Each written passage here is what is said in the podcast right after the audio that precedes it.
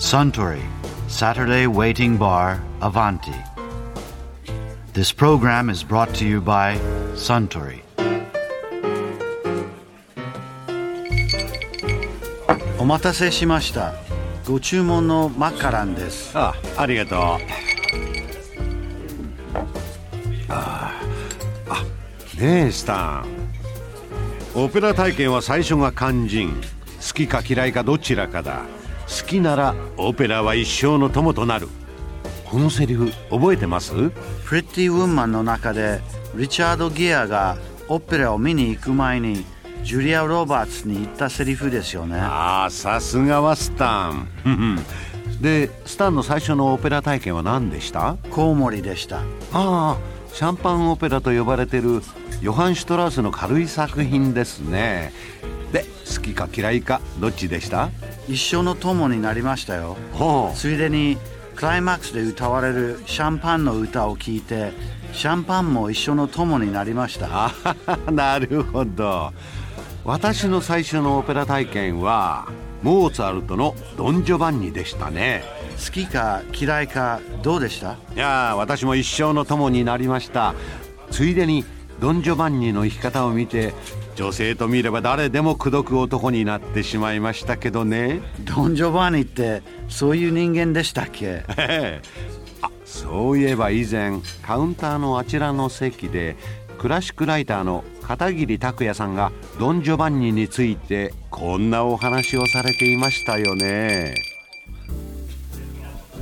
フィの結婚ってよく題名聞くんですけどどんな音楽でしたっけ？有名なところでまあ、序曲とかよくやるじゃないですか。タララララン、タララララララララララン、タララリラリラリラリラリラリラリラリラリラリラとかすごく早いんで言えないんですけどね。いやいやあこれがフィガロのラララララララララこれがフィガロ。ああここれがフィガロの結婚ですかそれから中で有名なアリアとしては「もう飛ぶまいぞこの長女」これはフィガロが一番一幕の一番最後で歌うんですけど「タンタダンタンタダンタンタダンタン」タンタダンタンタダンタンタダンタン。あのカラオケ行くとありますよ。カラオケであるんですか？日本人好きですよねモーツァルト、うん。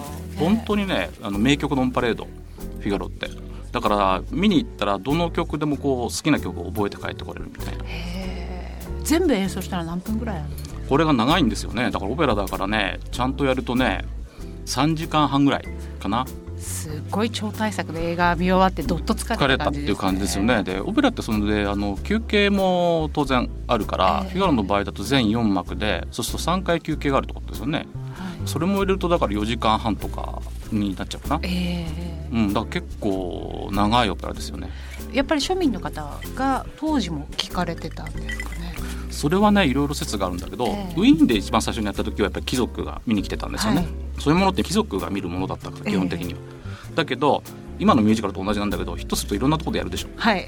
でそれもねプラハでやったんですよ。えーえあのウィーンでやった直後。ーえに、ーえ。でウィーンでやったよりもプラハでやった方が大ヒットしーてへでプラハはもう街中がねさっき僕はその下手に歌ったその「もう飛ぶまいぞこの蝶々」をみんなが口ずさみながら歩いてるっていうぐらい大ヒットしたのごいそれでモーツァルトの夫婦もそこに呼ばれてええ。すごいねってことになってじゃあもう一曲プラハのためにオペラを書きませんかって言われて書いたのがドン・ジョバンニだったんですよね。へうーん、ドン・ジョバンニこそねまたこれがねあの悪いやつなんだ。悪いやつなんだって言い方変だけどつまりドン・ジョバンニこそもう要するに中世ヨーロッパの要するに一つの伝説的なその人間のタイプなんだけどもう次から次へと女の人と見れば誰でもいいんですよ。誰でも要するにその誘ってしちゃうっていう。カタログをちゃんと作ってて。ー嫌な男ですね。でもえ選ばないんだよもう全然。何ですかそれは。選ばないんだよって。そこがすごいと思うどういうこといや美人とかそういう自分の好みで選ぶんじゃなくて、もう誰でもいいんだよスクラップしたいんですよね。そうそうそう。制服欲なんだけどね。単純に言っちゃうと、へまあ、そういう人が主人公なわけですよ、えで彼にそのいろいろ誘いかけられたりとかあるいはその実際に義理を結んでしまった人とかたくさん出てきて、えドタバタとドン・ジョバンニをこういろいろ追い詰めるというね。あいいですね。最後どうなるんでしたっけ、結局ドン・ジョバンニはその罪を悔い改めなかったために天の方からですね、はい。死者が来て地獄へ落とされるわけですよ、あで地獄に引きずり込まれて終わっちゃうんだけどあで最後にまた全員そこに登場人物がワード出てきて「あああんな人がいなくなってよかったね」っていう 歌をみんなで歌って終わるっていう。教訓劇なのねだからこれは。もともとだからカソリックにそういう教訓劇っていうのがすごくあってもともとはだからドン・ジョバンニもスペインなんですよねええ。生まれたのは。えでこういうことしてるとこういうひどいことしてると貴族であったって地獄に落とされるよっていう教訓のために書いたお芝居がだんだんだんだんそのこんなひどいことの方がこう面白くなっちゃってみたいな。そういうのってあるじゃないですか。ありますよね。そこが南北の東海道四谷階段もそうかもしれないけど、ええ。悪い方がこうなんか魅力的になる。なるほど。そういう時代の話ですよね。へーでドン・ジョバンニっていうのはだからそのモーツァルトがもちろん作り出した人物じゃないんだけどでもモーツァルトが肉付けをして要するにそのすごく魅力的な人物で作っちゃったがために19世紀はもうほとんどモーツァルトというとドン・ジョバンニのイメージだった。うんね。だから、うん、あのモーツァルトイコールドン・ジョバンニみたいな要するに考え方をされることが多くてそれでどうもその例えば女ったらしであるとか、うんうん。すごく公職であるとか金遣い荒いとか人遣い荒いとか、そういう伝説ができたらしいんだけど自己投影みたいにな影ですね。でも実際はそうではない。みたい。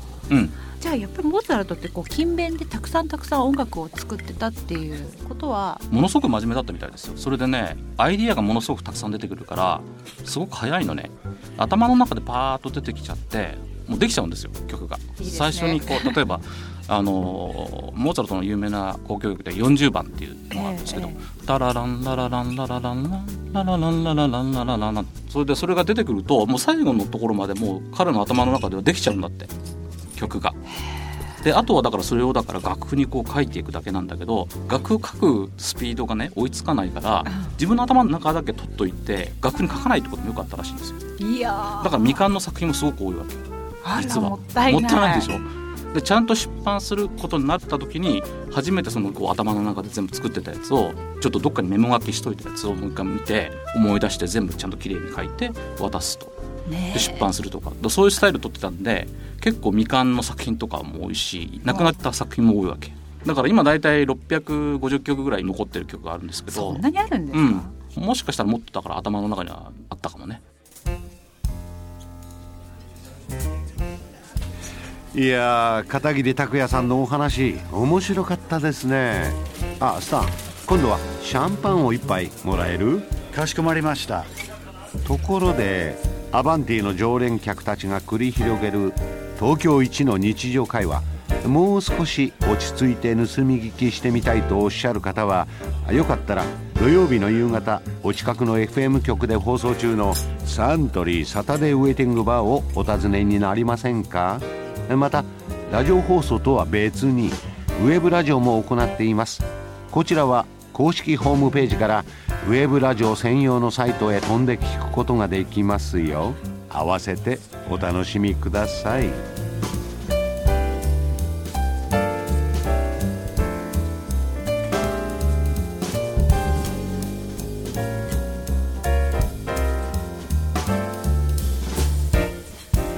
サントリーサタデーウェイティン